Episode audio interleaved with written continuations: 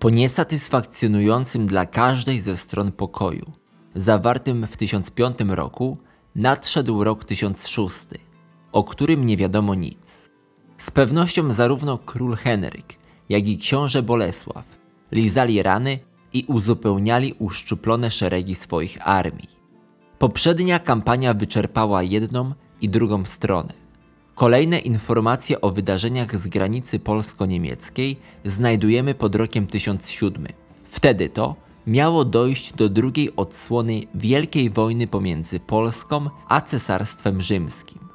Najlepszym i niemalże jedynym źródłem przedstawiającym niezwykle szczegółowo tę kampanię jest oczywiście nieoceniona kronika Titmara, pełna szczegółów i historycznych smaczków.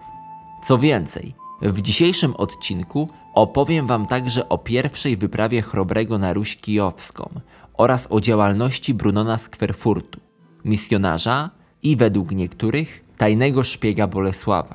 Ten materiał to jednocześnie osiemnasty odcinek z mojej chronologicznej serii o historii Polski. Jeżeli nie widzieliście poprzednich materiałów, obejrzyjcie je po tym lub przed tym filmem. Na miniaturach wyraźnie widać numer odcinka, lata i krótką informację o tym, o czym dany materiał opowiada. W opisie znajduje się link do całej playlisty. Dziękuję patronom i patronkom. A jeżeli ktoś ma ochotę dołączyć do grona wspierających, zapraszam na mój profil w serwisie Patronite. Link znajduje się w pierwszych linijkach opisu. Dzięki. Tymczasem zaczynajmy dzisiejszy materiał.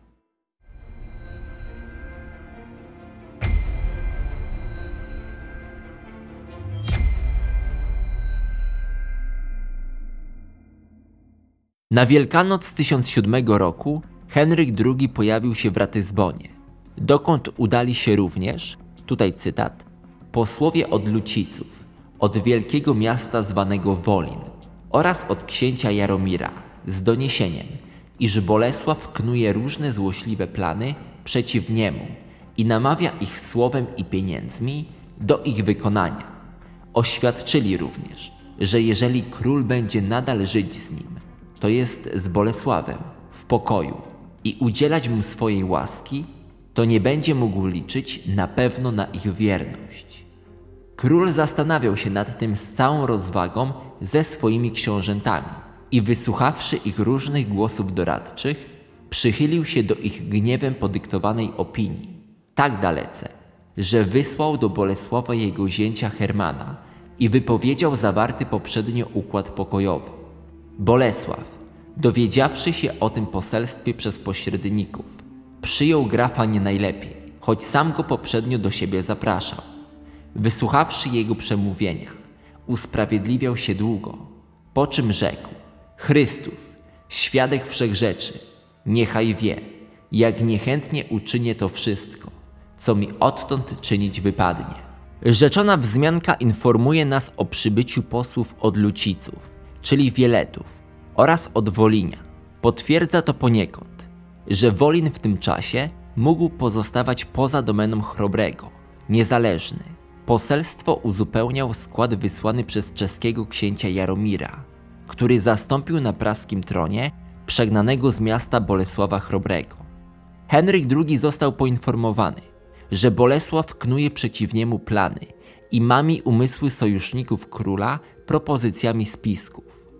Władca dostał ultimatum: albo wojna z Bolesławem, albo utrata wierności dotychczasowych aliantów. Decyzja była prosta. Do Bolesława z wiadomością o decyzji króla wyruszył jego zięć, Herman, syn Ekeharda, dawnego pretendenta do tronu. Bolesław usłyszawszy, co następuje, miał przemówić, że z bólem przyjdzie mu uczynić to, co uczynić zamierza. A oto co uczynił. Następnie, zebrawszy wojsko, spustoszył kraj zwany Morzyce, leżący obok Magdeburga i przez ten wrogi krok zerwał węzły braterstwa, jakie zadzierżgnął przedtem w imię Chrystusa z Magdeburczykami. Stąd ruszył do grodu warownego zwanego Czerwiszcze i uprowadził ze sobą jego mieszkańców, zniewoliwszy ich częściowo strachem, częściowo uwodzicielską namową. Nasi dowiedziawszy się o tym przybyli z opóźnieniem, i puścili się za nimi w pogoń, lecz bez zapału. Prowadził ich arcybiskup Tagino. Był on wprawdzie uprzedzony z góry o sytuacji, lecz nie potrafił jej należycie zaradzić. Byłem i ja tam z nim również. I kiedy przybyliśmy do miejscowości zwanej Juterbok, rozważniejsi uznali, iż nie jest wskazanym ścigać nieprzyjaciół z tak małą siłą, wobec czego powróciliśmy do domu. W pierwszej odsłonie kampanii atakującym okazał się Bolesław. Ubiegł on działania Henryka i w ramach demonstracji siły wjechał i spustoszył kraj Morzyce, czyli ziemię niedaleko Magdeburga. Ruchem tym Piast zrywał jakieś nieokreślone porozumienie z Magdeburczykami. Możliwe, że zawarte w 1005 roku w Poznaniu, podczas pertraktacji, po czym ruszył do Czerwiszcza, którego mieszkańców miał zniewolić. Pogoń dowodzona przez arcybiskupa Tagino ruszyła, o dziwo, bez wielkich chęci i wkrótce zawróciła. Ciekawym jest, że odwet arcybiskupa nie przyniósł rezultatu, rzekomo przez brak zapału. Czy oznacza to, że Tagino nie chciał walczyć z Chrobrym? Jeśli tak, to dlaczego? Czy część możnych pozostawała nieukontentowana tym, że Henryk II zerwał przymierze zawarte w Poznaniu? Bolesław po spustoszeniu wschodnich rubieży cesarstwa zwrócił się tam, gdzie od dawna kierował swoją uwagę. Na Milsko i Łużyce, tereny niedawno mu odebrane. Nadszedł maj 1007 roku.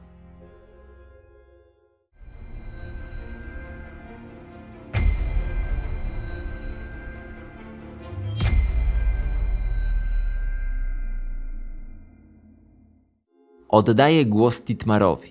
Bolesław tymczasem zajął na nowo Łużyce, Żarowe i kraj Słupian i wkrótce potem przystąpił do oblężenia grodu Budziszyna, obsadzonego przez załogę grafa Hermana, w czym okazał się zgoła nieżyczliwym teściem.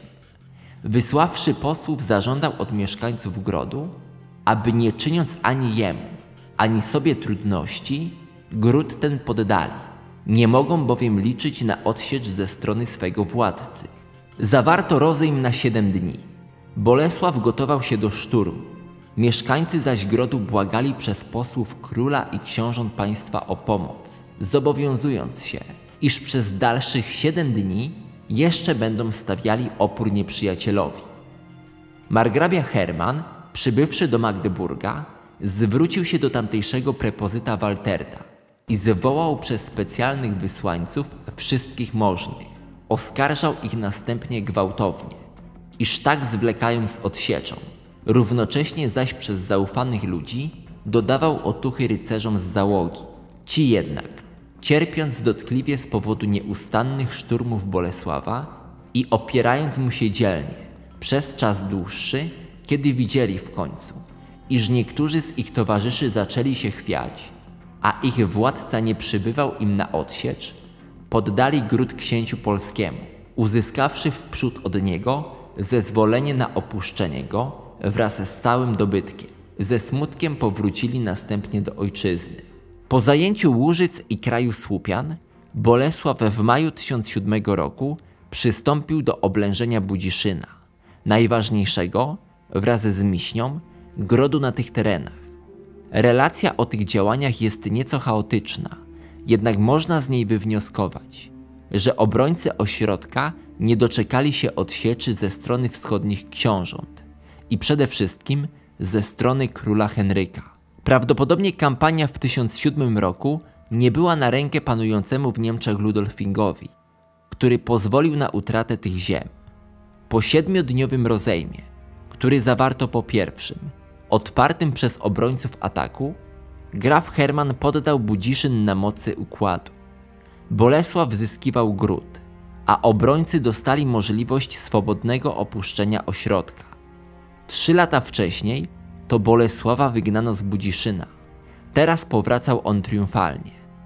Wraz z Budziszynem we władztwie Bolesława znalazły się Milsko i Łużyce. Ta odsłona kampanii to jego bezapelacyjny triumf. Jednak na tym wojna się nie skończyła. Doszło do kolejnej przerwy w walkach, aż do 1009 roku.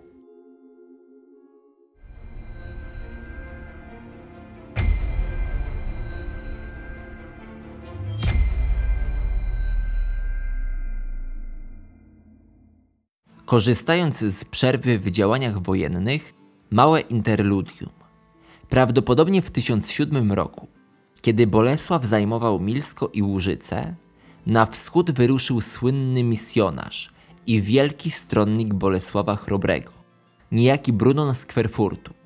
Jeszcze wcześniej mnich podjął się działalności misyjnej u Czarnych Węgrów, być może na Słowacczyźnie. Później jednak jego celem stali się słynni i niesławni Pieczyngowie. W drodze do tego koczowniczego ludu misjonarza zatrzymał w Kijowie książę Włodzimierz Wielki, który nie chciał, żeby duchowny dotarł do Pieczynków. Przetrzymując Brunona u siebie ponad miesiąc, zapewniał go o bezcelowości jego misji. Nie wiemy, dlaczego Włodzimierz przybrał takie podejście, wszak niewiele ryzykował. A może jednak ryzykował, i to sporo. Może uznał, że zadaniem Brunona nie jest próba nawrócenia pogan, a misja dyplomatyczna Bolesława Chrobrego, szukającego sojuszników do ewentualnego ataku na Ruś. W pewnym momencie książę kijowski zmienił jednak podejście do sprawy i zezwolił na misję Brunona, odprowadzając go wraz z wojskiem do granic swojego państwa i przepowiadając mu po raz wtóry śmierć z rąk barbarzyńców. Brunon ruszył do Pieczyngów, którzy, jak spojrzymy na mapę, flankują południowo-wschodnią granicę Polski oraz południowe rubieże Rusi Kijowskiej, chcąc ruszyć na Ruś, aż prosi się o sojusz z nimi. Przyszłość pokaże, że Bolesław Chrobry skorzysta z tej możliwości i to właśnie przeciwko Rusom. W tym miejscu chciałbym także zaznaczyć, że zasięg mapy Rusi widoczny na ekranie jest duży, ale też bardzo hipotetyczny. Władztwo nad przede wszystkim obrzeżami Rusi zmieniało się i bardzo trudno odtworzyć zasięg tego państwa konkretnie na początku XI wieku. Niemniej to, co widzicie na animacji na YouTube, jest pewnego rodzaju założeniem i być może faktycznym zasięgiem władztwa wielkiego księcia, który siedział w Kijowie. Wróćmy do Brunona. Brunon wśród pieczyngów spędził 5 miesięcy. Jego wyprawa wraz z towarzyszami jest świetnie poświadczona. Zasługuje na osobny film. Ja dodam tylko, że początkowo misjonarzy chciano ściąć, ale ostatecznie przeżyli oni bez większego szwanku. Choć groźby ćwiartowania i wielokrotne biczowanie mogły odcisnąć się na ich psychice. Duchownych wzięto po prostu za szpiegów, jednak z czasem ich intencje uznano za poczciwe. Co więcej, Brunon z Kwerfurtu zawarł z Pieczyngami pokój i to poniekąd w imieniu Włodzimierza. 30 pogańskich dusz miało przyjąć chrześcijaństwo, a na tym nie koniec. Zawarto pokój pieczyńsko-ruski, co być może było celem Włodzimierza. Książę, co dziwi, dał nawet Pieczyngom swojego syna, Światopełka, jako zakładnika. Co ciekawe, przyszłość pokaże, że stanie się on sojusznikiem koczowników, co będzie miało konkretne skutki w przyszłości. I zapanowało prawo chrześcijańskie wśród najgorszego i najokrutniejszego ludu ze wszystkich pogan żyjących na ziemi. Nie wiadomo nic o tym, jakoby Brunon podczas pobytu wśród Pieczynków wynegocjował także pakt między nimi a Bolesławem, przynajmniej wtedy, w 1007-1008 roku, choć nie można tego wykluczyć. Misjonarz powrócił do Polski, skąd, jako przyjaciel Bolesława, wysłał list do króla Henryka.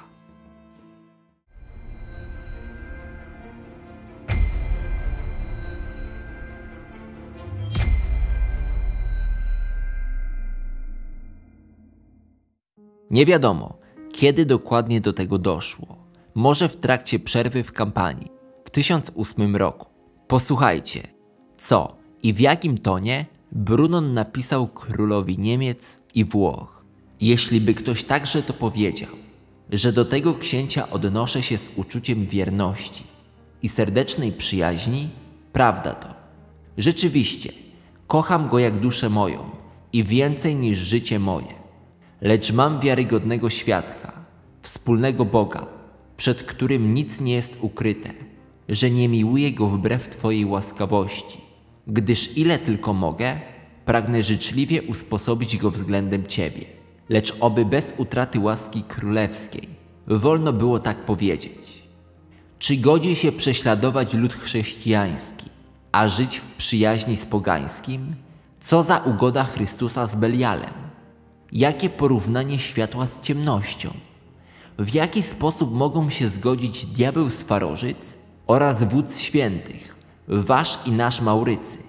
Jakim czołem schodzą się święta włócznia i chorągwie diabelskie tych, którzy poją się ludzką krwią?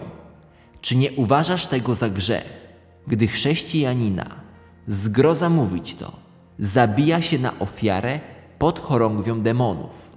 Niniejszy list to niezwykłe dyplomatyczne świadectwo zabiegów Brunona z Kwerfurtu o to, aby król Henryk zaprzestał konszaktów ze Słowianami połapskimi, Wieletami, żeby zakończył właśnie z Chrobry. Nie wiadomo, czy list powstał z inspiracji Piasta, czy był inwencją misjonarza. Niemniej pokazuje on, że temat wojny polsko-niemieckiej dzielił ludzi w Europie. Jak pokazała przyszłość, list niewiele zmienił. Brunon natomiast wkrótce potem, w roku 1009, poniesie wraz z 18 innymi misjonarzami śmierć w Prusach, a konkretnie na terenach zajmowanych przez Jaćwingów. Zdołał nawrócić miejscowego księcia z jego świtą, jednak kilka dni później, 9 marca 1009 roku, zginął, jakoby z ręki brata nawróconego księcia.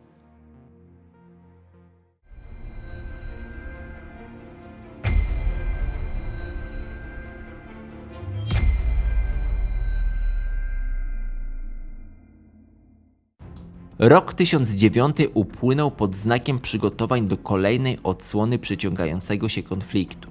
Henryk II zrobił porządek z Guncelinem, którego wtrącono do aresztu. Margrabiemu zarzucono, jakoby korzystał ze zbytnich względów u księcia Bolesława, że Żydom sprzedał niewolników i że miał dopuścić się obrazy majestatu królewskiego. W miejsce Guncelina wskoczył Herman, a więc zięć Chrobrego, z którym Piast nie miał chyba najlepszych relacji, lub, jeśli je miał, zręcznie je maskował. Fakt wystąpienia walk wewnątrz rodziny pokazuje tylko, jak bardzo wpływy i krew polsko-niemiecka wymieszały się na tych terenach. Herman wyruszył w drogę do Miśni, którą miał objąć we władanie. Tymczasem Bolesław postanowił wyprzedzić zięcia i uderzył na ten gród. Cytat. Tymczasem straż nad wspomnianym grodem trzymał podług kolejności brat Guncelina graf Bruno. I oto nagle, w przeddzień przybycia Hermana, wielki oddział Polaków przeprawił się o świcie przez łapy i podsunął się w ciszy aż do bramy przyrzeczonego mu grodu. Lecz gdy niełatwym okazał się tam dostęp z powodu gęsto rozstawionych straży, zawrócili Polacy ze smutkiem do domu nie uczyniwszy nikomu szkody, lecz sami także, niestety, nie poniósłszy szwanku.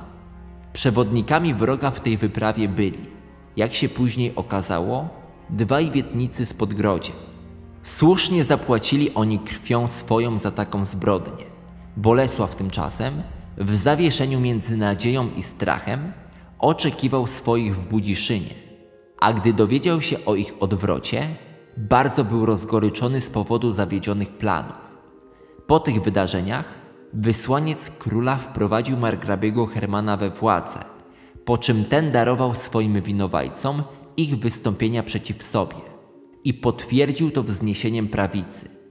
Król, poskromiwszy w ciągu lata i następnej zimy swoich wrogów mądrością i męstwem, rozmyślał często nad obrazą i szkodą wyrządzoną mu przez Bolesława. I zaraz po Wielkanocy zapowiedział surowym rozkazem wyprawę wojenną. Atak wojsk Bolesława na Miśnie nie powiódł się. Herman objął rządy w tym grodzie, a król Henryk II podjął decyzję o ataku na Polskę, który miał zostać przeprowadzony już niebawem. Za pierwszy cel kampanii obrano Śląsk.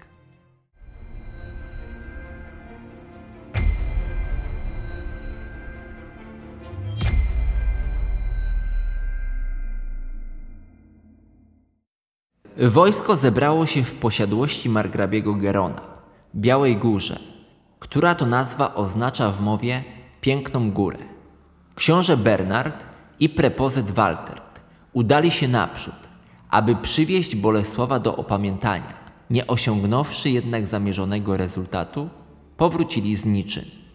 Przybył tu także sławny i całkowicie oddany królowi książę czeski Jaromir. Stąd ruszyliśmy do kraju Łużyczan, u którego wejścia znajduje się gród warowny Jaryna, nazwany tak od margrabiego Gerona, który był wielkim człowiekiem i taki nosił przydomek. Schwytano w tym czasie dwóch braci z kraju Hobolan, z grodu warownego Brenny, którzy udali się do Bolesława, by go podburzyć przeciwko królowi i w drodze powrotnej wpadli w biały dzień w sidła, które sami potajemnie zastawili. Ponieważ przy przesłuchaniu nie chcieli wyznać niczego z tych wszystkich sprawek, zostali obaj powieszeni na jednym wzgórzu. Tymczasem zachorował król i jego ukochany Tagino. W tej sytuacji książęta zastanawiali się z trwogą w sercu, co ma się stać z rozpoczętą wyprawą wojenną. Uchwalili w końcu, że król wraz z kilku biskupami i słabszym oddziałem ma wrócić do domu. Biskupi zaś, Arnulf i Meimwerk wraz z księciem Jaromirem, margrabiami Geronem i Hermanem i wielu innymi mają pustoszyć kraj Ślężan i Dziadoszan. Tak się też stało. Wielka koalicja Henryka, wspierana przez wschodnich książąt, biskupów i arcybiskupów oraz czeskiego księcia Jaromira, ruszyła w kierunku Śląska. W międzyczasie arcybiskup Tagino i król Henryk rzekomo zachorowali, wycofując się do kraju. Wojsko postanowiło jedynie spustoszyć kraj Dziadoszan i Śląsk, bez stoczenia walnej bitwy. Warto zauważyć, że Titmar nie wydaje się być tu obiektywnym. W rzeczywistości kampania śląska zakończyła się porażką, a jedyne, co pozostało Niemcom oraz Czechom, to złupić tereny, do których dotarli. Roczniki kwedlinburskie tak podsumowały tę kampanię. Król nie dotarł tam, gdzie zamierzał. Uzupełnioną relacją z wyprawy jest świetnie przedstawiona scena, rzekomo rozgrywająca się na murach Gługowa. Titmar dał tu popis kunsztu oratorstwa, rekonstruując rzekomą przemowę chrobrego do żołnierzy. Posłuchajcie. Gdy wymienieni tu wielmoże przechodzili w szyku bojowym koło grodu zwanego Głogów, gdzie znajdował się i skąd mógł ich obserwować Bolesław, wzniecili wśród przypatrujących się im z murów rycerzy zapał do walki. Rycerze ci pytali swego wodza, dlaczego to znosi i prosili o pozwolenie starcia się z wrogiem. Bolesław tak im odpowiedział. Wojsko, które widzicie, jest małe liczbą, lecz wielkie męstwem i wybrane z wielu tysięcy. Jeżeli je zaatakuję, to bez względu na to, czy zwyciężę, czy przegram, osłabię się na przyszłość. Król bowiem może natychmiast zebrać nowe wojsko.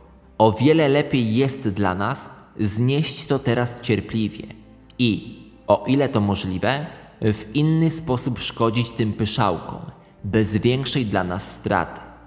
W ten sposób uspokoił niepowściągliwe zapały wojowników, lecz nie dopiął bynajmniej swego celu, by nam zgotować trudności w czasie tej wyprawy. Jakkolwiek ciągłe ulewy deszczowe opóźniły pochód naszych, niemniej zadali oni nieprzyjaciołom duże straty wokoło. Wreszcie, spustoszywszy wzdłuż i wszerz całą okolicę, Czesi powrócili do domu.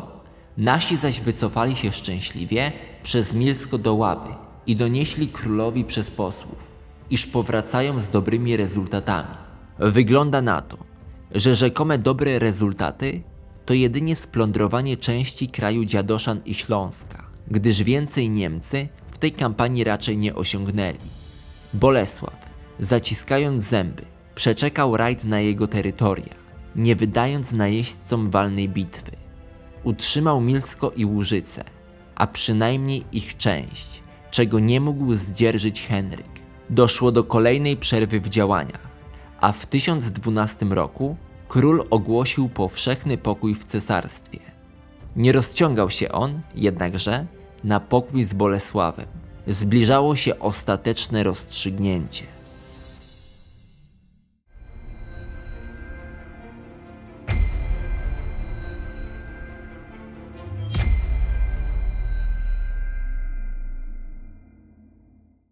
Rok 1012 przyniósł wiele zwrotów akcji. W Polsce zmarł biskup poznański Unger, a jego diecezja w końcu weszła w skład archidiecezji gnieźnieńskiej.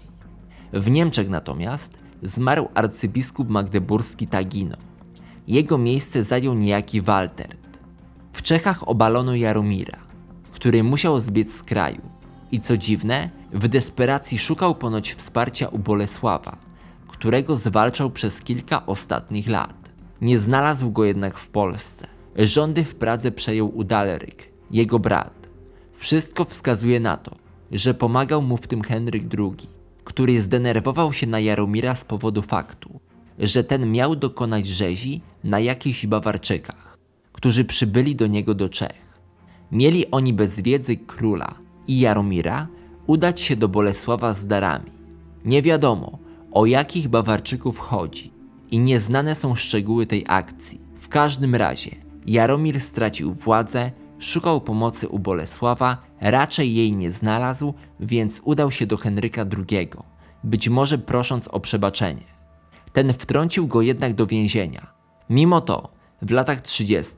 Jaromir odzyska jeszcze w Czechach władzę. W międzyczasie, w 1012 roku, doszło do pertraktacji między nowym arcybiskupem Walterdem a Bolesławem. Negocjacje przeprowadzono w Ciani, jednakże pokoju nie zawarto. Duchowny powrócił do kraju, co zaskakujące, obdarowany przez Bolesława, co z kolei sugeruje nieznany przebieg rokowań. Spowodowało to także oskarżenia o przekupstwo, kierowane w kierunku Walterda. Wkrótce potem arcybiskup z niewiadomych przyczyn zmarł rzekomo skarżąc się wcześniej na ból głowy. Titmar pisał: Tymczasem Bolesław, dowiedziawszy się o śmierci arcybiskupa, zebrał wojsko i ruszył na Lubusz. Rozbił tam następnie obóz, korzystając z tego, że z powodu wylewu łaby nikt z naszej strony nie będzie mógł przyjść z pomocą załodze. Jego żołnierze rzucili się do walki na Zewewodza. Obrońcy natomiast słaby stawiali opór albowiem zaledwie tysiąc ludzi strzegło tego wielkiego grodu, podczas gdy trzy razy tyle jeszcze by nie wystarczyło do jego obrony. Bolesław siedział przy uczcie i obserwował z radością, jak jego żołnierze wdzierali się zwycięsko do grodu. Puściła brama, polała się krew wielu wojowników.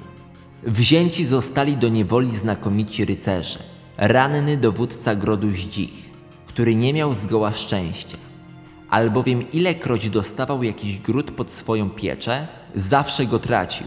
I to nie przez swoje tchórzostwo, lecz wskutek nieszczęśliwych okoliczności. Wszystkich tych jeńców przywiedziono przed oblicze dumnego zwycięzcy i na jego rozkaz odprowadzono zaraz do więzienia. Spośród wojowników księcia Bolesława poległo tam nie mniej niż pięciuset. Ta straszliwa rzeź miała miejsce 20 sierpnia rozdzieliwszy nieprzebrane łupy i podpaliwszy gród, zwycięskie wojsko powróciło wraz z wodzem swoim w radosnym nastroju do domu. Bolesław najechał gród Lubusza, przeprowadził skuteczne oblężenie i biorąc jeńców, ostatecznie spalił go doszczętnie. Na uwagę zasługują liczby podane przez Titmara. Grodu broniło tysiąc żołnierzy. Oznacza to, że wojów Bolesława mogło być znacznie, być może kilkukrotnie więcej. Ilu? Nie wiadomo. Być może około 2-3 tysiące, może więcej. Miało polec aż 500 polskich wojowników. Bolesław nie brał osobiście udziału w zdobywaniu grodu, gdyż jak na spokojnego i pewnego siebie wodza przystało, wydał rozkazy i zajął się ucztą. Wieść o rzezi Lubusza dotarła na pogranicze saskie gdzie wybuchła panika. Niemcy poczęli przygotowywać się do obrony przed spodziewanym atakiem Chrobrego. Ten jednak nie nastąpił, gdyż Bolesław czuł się usatysfakcjonowany. Titmar pisał, że król Henryk odnowił natomiast pakt ze Słowianami, czyli Wieletami, prawdopodobnie w celu zorganizowania kolejnej, wspólnej kampanii przeciwko Bolesławowi. Do tej jednak nie doszło. Na początku stycznia 1013 roku do Alsztet przybyli posłowie Piasta. Król przyjął ich i wysłuchał. Posłowie ci prosili o pokój i obiecywali, że zaprzysięgnie go osobiście syn Bolesława, Mieszko.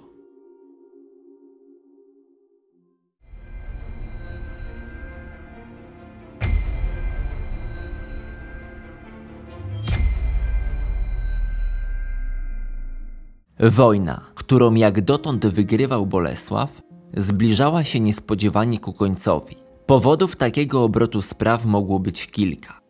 Obydwaj władcy mieli do rozstrzygnięcia bardziej palące sprawy, aniżeli ciągłe przeciąganie liny w przedłużających się walkach na Połapszczyźnie. W Rusi Kijowskiej córka Bolesława, będąca żoną Światopełka, czy też Świętopełka, trafiła wraz z mężem i kapelanem, biskupem Reinbernem, do więzienia z osobistego rozkazu księcia Rusi, Włodzimierza Wielkiego. Takie wydarzenie uderzało bezpośrednio w honor i dumę chrobrego, który musiał ruszyć córce z pomocą. Henryk II natomiast chciał się w końcu koronować na cesarza. Mijało 10 lat od kiedy został królem Niemiec, jednakże korona cesarska wciąż pozostawała poza jego zasięgiem. Z całą pewnością irytowało to władcę, który dążył do wzmocnienia swoich wpływów.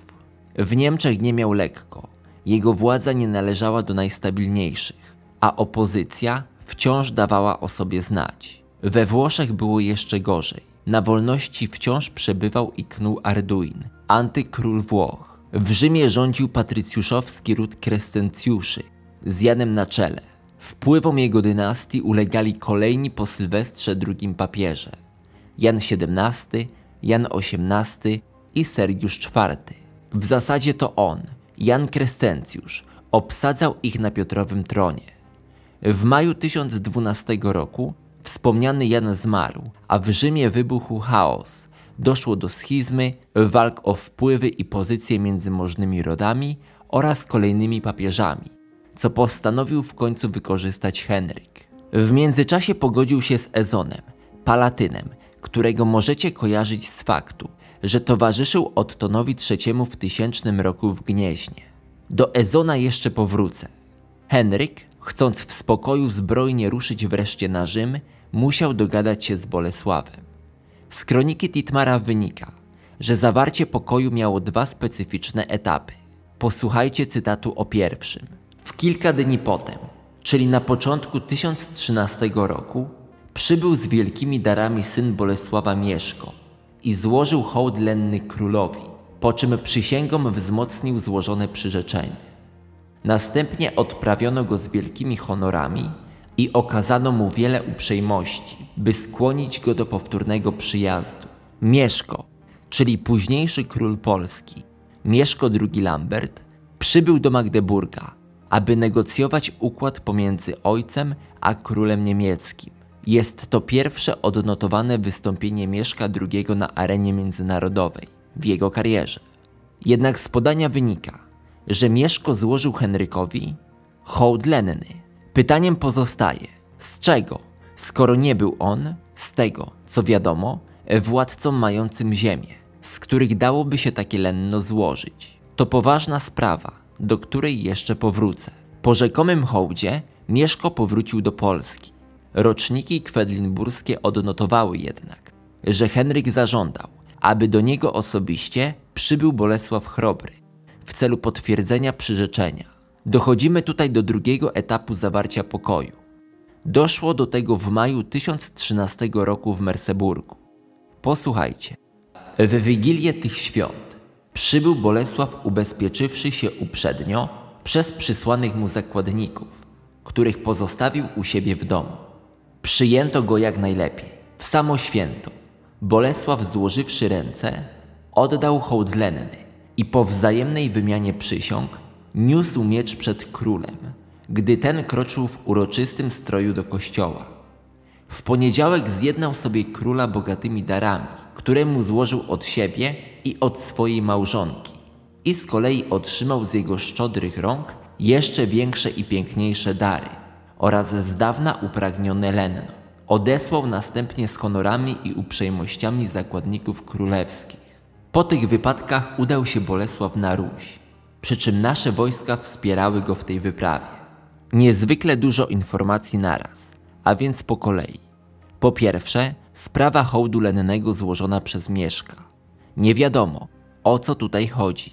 Czy Mieszko miał jakąś dzielnicę, z której składał cesarzowi hołd? Być może Mieszko zgodził się w imieniu ojca oddać cesarzowi w Lenno Łużyce i Milsko, co miał poprzysiąc jego ojciec podczas osobistego stawiennictwa przed królem. Historycy przedstawiali wiele tez. Podnoszono, że tendencyjny Titmar przesadził i że Mieszko nie miał prawa składać żadnego hołdu i że było to po prostu solenne przyrzeczenie, że postanowienia pertraktacji zostaną dochowane. Sugerowano, że Mieszko złożył hołd ze swojej dzielnicy, rzekomo z Moraw.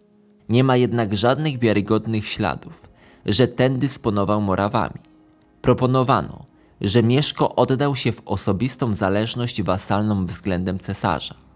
Ciekawą tezą jest ta, która sugeruje, że Mieszko podczas negocjacji dał się ograć wytrawnemu graczowi, jakim był bardziej doświadczony Henryk, i że obiecał królowi Lenno z Łużyc i Milska, co musiał przełknąć liczący na pełnię władzy Bolesław poprzez osobiste stawiennictwo i wielkanocny pochód przed królem z mieczem na rękach. Nie da się w świetle dzisiejszych źródeł wyjaśnić tej zagadki. W trzy miesiące po negocjacjach syna, Bolesław przybył do Merseburga, tam, gdzie kilka lat wcześniej chciano go zamordować. Tym razem mądrzejszy od doświadczenia, jako gwarancję bezpieczeństwa, zatrzymał zakładników. Piast, według Titmara, a nie mamy argumentu, aby mu tutaj nie wierzyć, nawiązał z cesarzem stosunek lenny. Prawdopodobnie Chrobry stał się wasalem, a Henryk seniorem. Na znak uniżenia Bolesław niósł przed królem miecz. W zamian otrzymał z dawna upragnione lenno, prawdopodobnie Milsko i Łużyce. Wydźwięk podania Titmara sugeruje, że pokój w Merseburgu w 1013 roku był naprawdę wielkim wydarzeniem i to dla każdej ze stron. Polscy historycy składają się ku tezie, że Chrobry oddał w niemieckie Lenno tylko Milsko i Łużyce. Niemieccy optują za wersją, jakoby Chrobry oddał w Lenno całą Polskę. Nie rozstrzygnie się tej sprawy, jednak warto tu podkreślić znamienny fakt. Wydaje się, że jednym z postanowień pokoju była wzajemna pomoc. Król miał dać Piastowi wojów na wyprawę kijowską, a Chrobry miał odwdzięczyć się wojami na ekspedycję koronacyjną do Rzymu. Sugeruje to, że między władcami doszło do porozumienia, może nie na zasadzie pełnej równości, ale obecność niemieckich wojsk wśród polskiej załogi w wyprawie na Ruś sugeruje wzajemny szacunek i poważanie. Bardziej prawdopodobne zdaje się więc, że Piast złożył hołd z Łużyc i Milska, a nie z całej Polski i że utrzymał swoją niezależność, suwerenność. Dziś wiemy, że połowiczne rozwiązanie, czyli zdobycie kontroli nad Milskiem i Łużycami na zasadzie Lenna, a nie własności, było jednym z powodów, dla których pokój merseburski nie utrzymał się zbyt długo.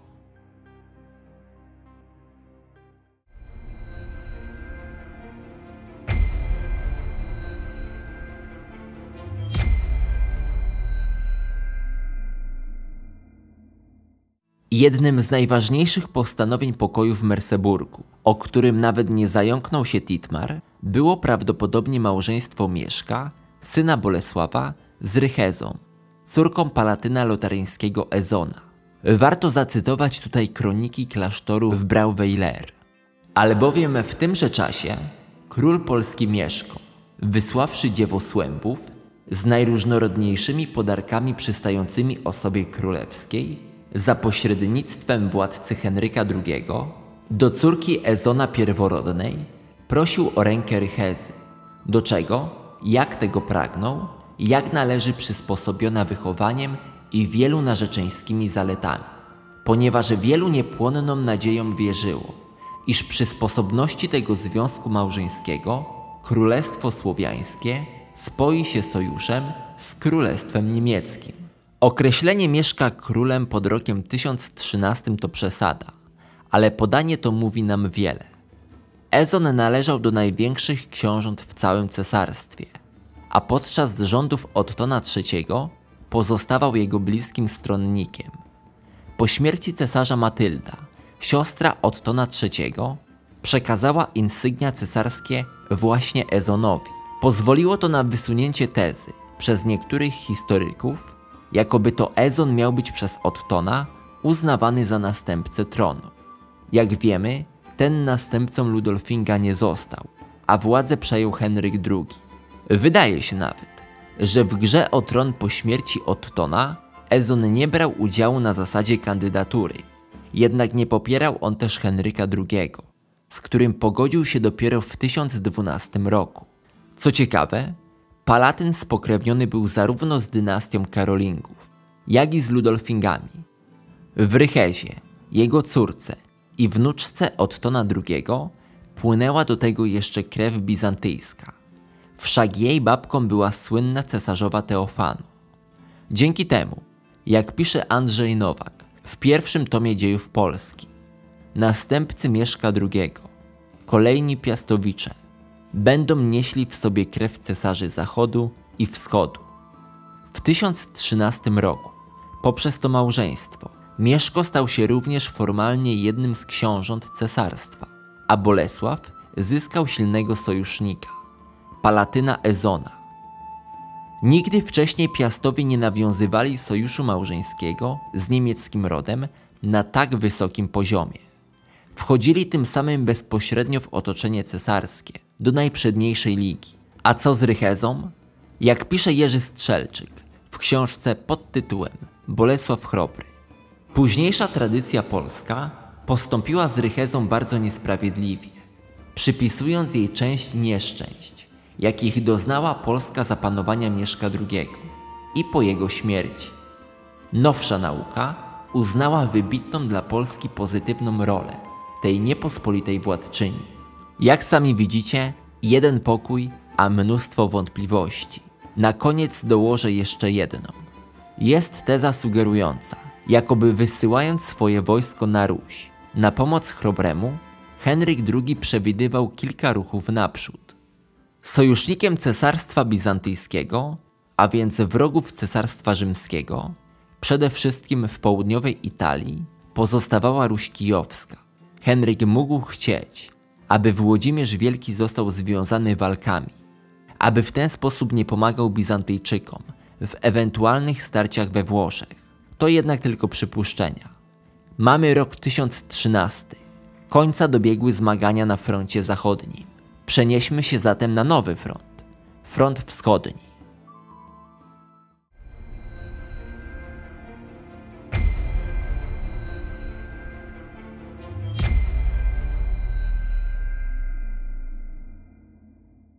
W nieznanym nam roku doszło do sojuszu między Polską a Rusią Kijowską, czy też co może trafniejsze, między Piastami a Rurykowiczami.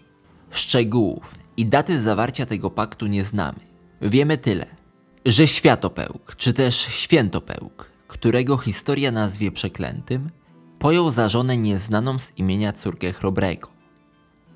Doszło do tego gdzieś między 1005 a 1013 rokiem. Włodzimierz Wielki miał wielu synów, łącznie aż dwunastu, a Światopełk należał do najstarszych mogących dziedziczyć władzę. Książę zasłynął tym, że w przeszłości jako gwarant pokoju między Rusią a Pieczęgami udał się do tych drugich w charakterze zakładnika. Prawdopodobnie po zaślubinach do Rusi jako kapela na córki Piasta wyruszył wraz z nią słynny biskup Reinbern którego rzekomo obalono w wyniku reakcji pogańskiej na Pomorzu. Około 1005 roku Świętopełk rządził dzielnicą turowsko-pińską, której centrum znajdowało się w znacznych rozmiarów Turowie, ważnym grodzie handlowym, który założono na szlaku wodnym z Prypeci do Bugu.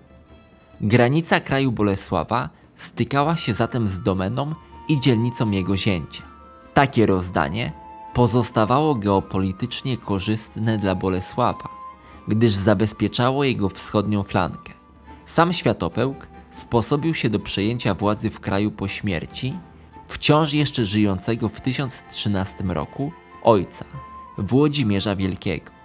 Jednakże w Rusi Kijowskiej prawdopodobnie doszło do analogicznej sytuacji, jak zapanowania Mieszka I w państwie gnieźnieńskim. Około 987 roku Jurny Włodzimierz, który, jak pisał Titmar, nosił opaskę podniecającą na lędźwiach, aby pobudzić jeszcze silniej wrodzoną lubieżność, wziął za żonę siostrę cesarzy, Bazylego II Bułgarobójcy i Konstantyna VIII, niejaką Annę Porfirogenetkę. Księżniczka bizantyjska urodziła Włodzimierzowi dwóch synów, Borysa i Gleba. Historycy sugerują, że pod wpływem małżonki Włodzimierz zmienił zasady sukcesji, wyznaczając jako swoich następców synów z najnowszego małżeństwa. Podobnie jak to miałoby się wydarzyć w państwie gnieźnieńskim za czasów Mieszka I i Ody. Oprócz Światopełka, Borysa i Gleba, można wymienić jeszcze dziewięciu synów Wielkiego. Liczna progenitura sprzyjała konfliktom i walce o władzę i do takowych doszło w 1013 roku lub jeszcze wcześniej. W rzeczonej rebelii udział wziął Światopełk, jego brat Jarosław i książę Tmutarakański, Myślisław I Chrobry. W 1013 roku doszło do następującego wydarzenia. Biskupa kazał pojmać król Włodzimierz wraz ze swoim synem i jego małżonką. Kiedy się dowiedział, iż ów syn za namową Bolesława tajemnie przeciw niemu spiskuje. Następnie kazał go zamknąć w osobnej celi. Titmar z Merseburga opisał uwięzienie biskupa Reinberna, który zmarł w więzieniu. Z jego lakonicznej wzmianki wynika, że bunt nie powiódł się, a Światopełk wraz z małżonką, córką Piasta i kapelanem Reinbernem trafili do więzienia. Pozbawienie wolności córki bezpośrednio uderzało w honor władcy Polski. Dlatego postanowił on działać. Titmar pisał, kiedy Bolesław dowiedział się o tym wszystkim, nie zaniechał zemsty, na jaką tylko stać go było wówczas.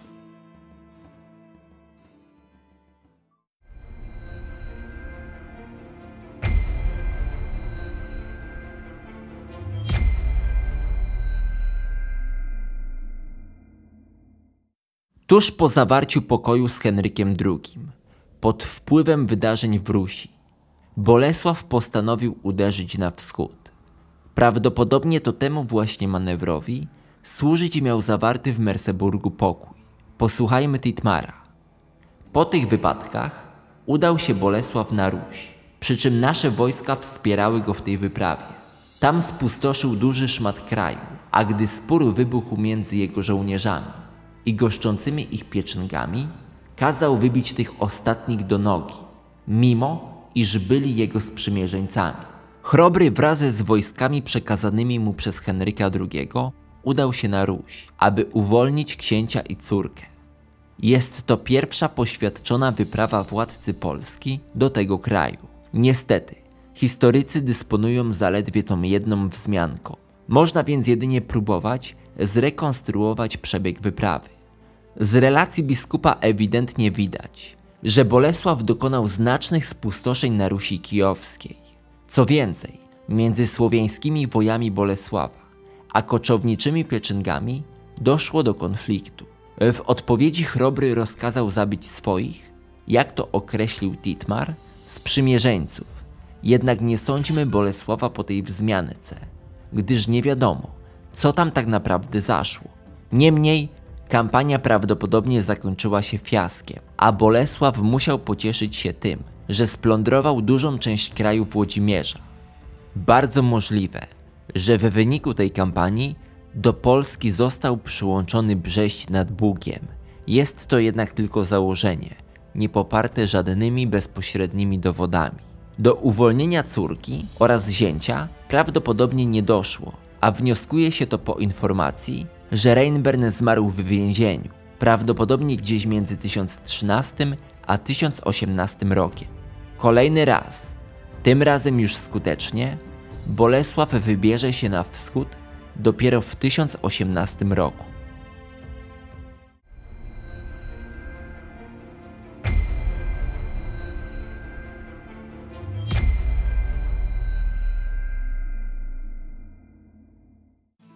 Lata 1007-1013 to dwa poświadczone konflikty. Druga wojna Bolesława z Henrykiem, zakończona pokojem w Merseburgu oraz pierwsza wyprawa na Ruś Kijowską. Bolesław, doświadczony nie tylko tymi kampaniami wódz, strateg i książę polski, mógł chwilę odetchnąć. Jednak, jak pokazała przyszłość, niezbyt długo. Na przełomie 1013 i 1014 roku Piast odmówił Henrykowi II obiecanej, prawdopodobnie na mocy traktatu z Merseburga, pomocy w wyprawie do Rzymu w celu koronacji na cesarza. Odmowa ta, jak się okaże, będzie jednym z powodów wybuchu III wojny Henryka II z Bolesławem Chrobrym. Pokój w Merseburgu nie był najkorzystniejszy, ale był lepszy niż pokój w Poznaniu z 1005 roku. Tym razem Bolesław zyskał Milsko i Łużyce, które musiał jednak oddać w wasalne Lenno.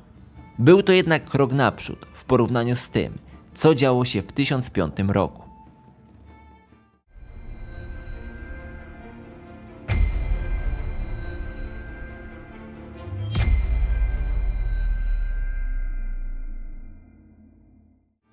Kolejny długi odcinek z serii Historia Polski dobiega końca. Jak widzicie, sprawy nie są takie proste, jak się wydaje. Każdy ruch graczy na wielkiej szachownicy to także wątki wymagające omówienia. Niby mógłbym streścić wydarzenia z lat 1007-1013 w dwie minuty, ale przecież tyle się tam działo. Jestem ciekaw Waszej opinii o mojej serii. Czy nie opowiadam spraw zbyt szczegółowo? Z jednej strony pewnie i tak, z drugiej strony to moc tego kanału. Jest to czasochłonne zajęcie, ale wydaje mi się, że warto i że wielu z Was się to podoba. Koniecznie dajcie mi znać w komentarzach na YouTube, co Wy o tym myślicie. Jeżeli chcecie wesprzeć moją działalność, zostawcie łapkę, komentarz oraz suba z dzwonkiem. Możecie także dołączyć do grona patronów na Patronite. Pozdrawiam.